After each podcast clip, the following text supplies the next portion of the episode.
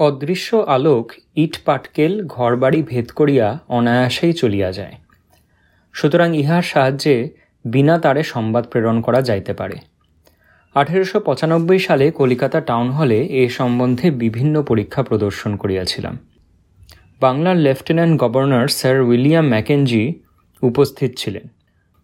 বিদ্যুৎ উর্মি তাহার বিশাল দেহ এবং আরও দুইটি রুদ্ধ কক্ষ ভেদ করিয়া তৃতীয় কক্ষে নানা প্রকার তোলপাড় করিয়াছিল।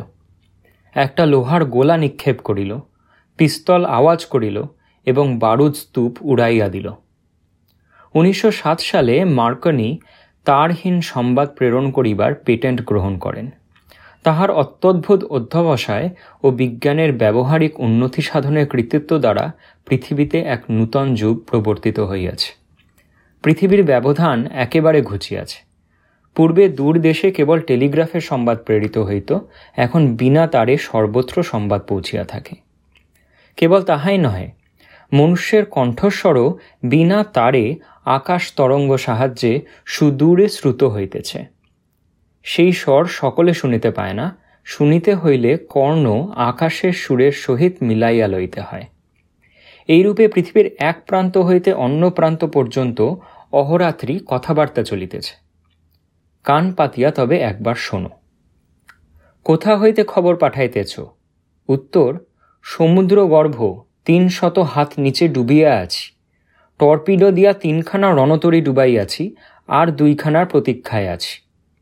আবার এ কি? একেবারে লক্ষ লক্ষ কামানের গর্জন শোনা যাইতেছে, অগ্নুৎপাতে যেন মেদিনী বিদীর্ণ হইল। পরে জানিলাম, মহাসাম্রাজ্য চূর্ণ হইয়াছে। কল্ল হইতে পৃথিবীর ইতিহাস অন্যরকম হইবে।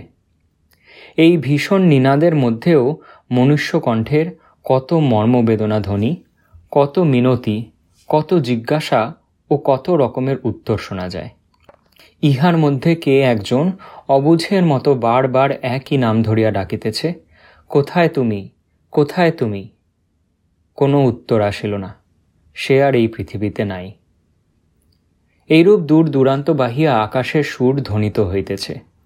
মনে করো কোনো অদৃশ্য অঙ্গুলি বৈদ্যুতিক অর্গ্যানের বিবিধ স্টপ আঘাত করিতেছে। বাম দিকের স্টপে আঘাত করাতে এক সেকেন্ডে একটি স্পন্দন হইল। অমনি শূন্য মার্গে বিদ্যুৎ উর্মি ধাবিত হইল। কি প্রকাণ্ড সেই সহস্র ক্রোশব্যাপী ঢেউ। উহা অনায়াসে হিমাচল উল্লঙ্ঘন করিয়া এক সেকেন্ডে পৃথিবী দশবার প্রদক্ষিণ করিল। এবার অদৃশ্য অঙ্গুলি দ্বিতীয় স্টপ আঘাত করিল। এবার প্রতি সেকেন্ডে আকাশ দশবার স্পন্দিত হইল। এইরূপে আকাশের সুর ঊর্ধ্ব হইতে ঊর্ধ্বতরে উঠিবে। স্পন্দন সংখ্যা এক হইতে দশ, শত, সহস্র, লক্ষ, কোটি গুণ বৃদ্ধি পাইবে। আকাশ সাগরে নিমজ্জমান রহিয়া আমরা অগণিত উর্মি দ্বারা আহত হইব, কিন্তু ইহাতেও কোনো ইন্দ্রিয় জাগরিত হইবে না।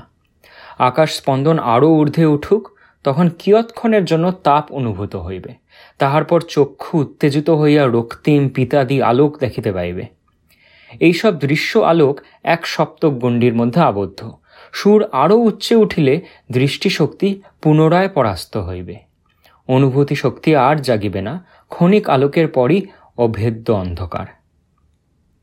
তবে তো আমরা এই অসীমের মধ্যে একেবারে দিশাহারা, কতটুকুই বা দেখিতে পাই, একান্তই অকিঞ্চিতকর। অসীম জ্যোতির মধ্যে অন্ধবধ ঘুরিতেছি এবং ভগ্ন দিকশলাকা লইয়া পাহাড় লঙ্ঘন করিতে প্রয়াস পাইয়াছি। হে অনন্ত পথের যাত্রী, কি সম্বল তোমার?